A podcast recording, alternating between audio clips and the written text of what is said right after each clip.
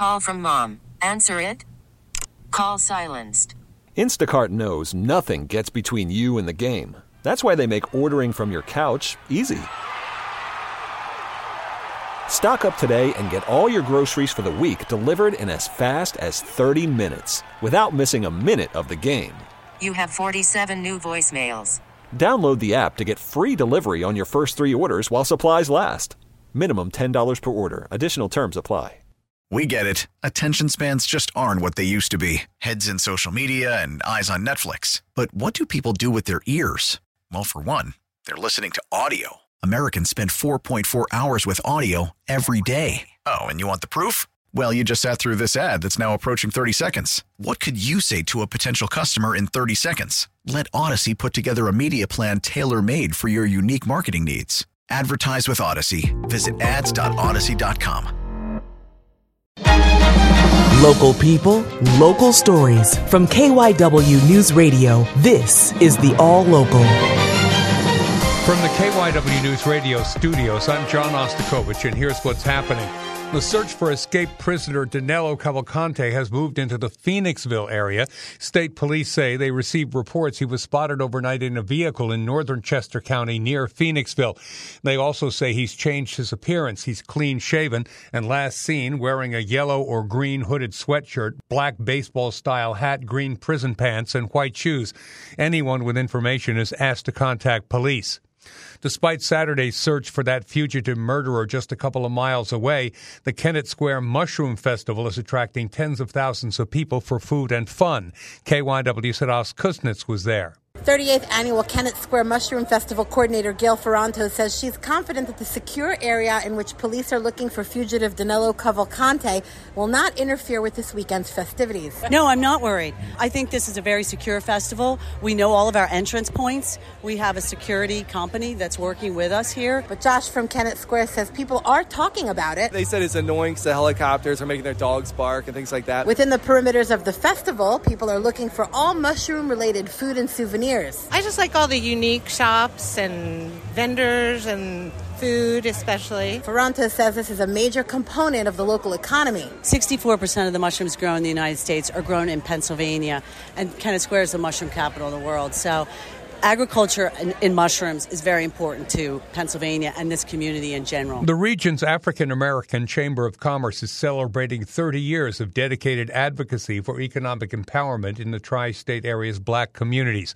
KYW Community Impact reporter Raquel Williams sat down with the president to discuss past accomplishments and what's on tap for the future. The African American Chamber of Commerce was founded in 1993 in response to a legal challenge by the Contractors Association claiming African American firms were not getting city contracts. President and CEO Regina Hairston says an executive order recently signed into law by Governor Shapiro breaks down some of those barriers. And it is the African American Chamber of Commerce voice that is leading advocacy to make sure that getting contracts in this region, in this city, is always conducive to black firms. Many black owned businesses in the region have grown in quantity but not in revenue or size. In Philadelphia prior to COVID, there were about 1.8 black businesses per 1,000 residents, with black residents representing 44% of the population. What we don't see is the businesses that are not represented in that number because they don't have employees.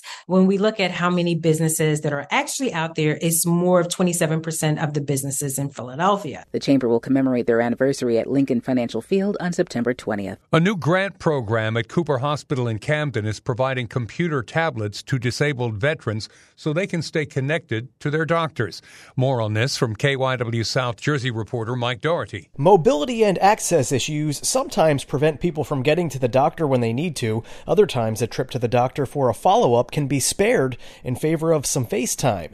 Telehealth visits are good solutions to both of those issues. More of a connection and, and seeing your doctor uh, right there. Disabled veteran Walt Steen from Northeast Philly says the computer tablets provided under the Cooper Hero Care Connect program will help people like him stay on top of their health, even allowing them to see specialists from other parts of the U.S and um, it's a great program because it comes with Wi-Fi and it, you know it it uh, it has access to, to, to almost anywhere in the in the country. The grant from the FCC covers the cost of the device as well as internet service for three years.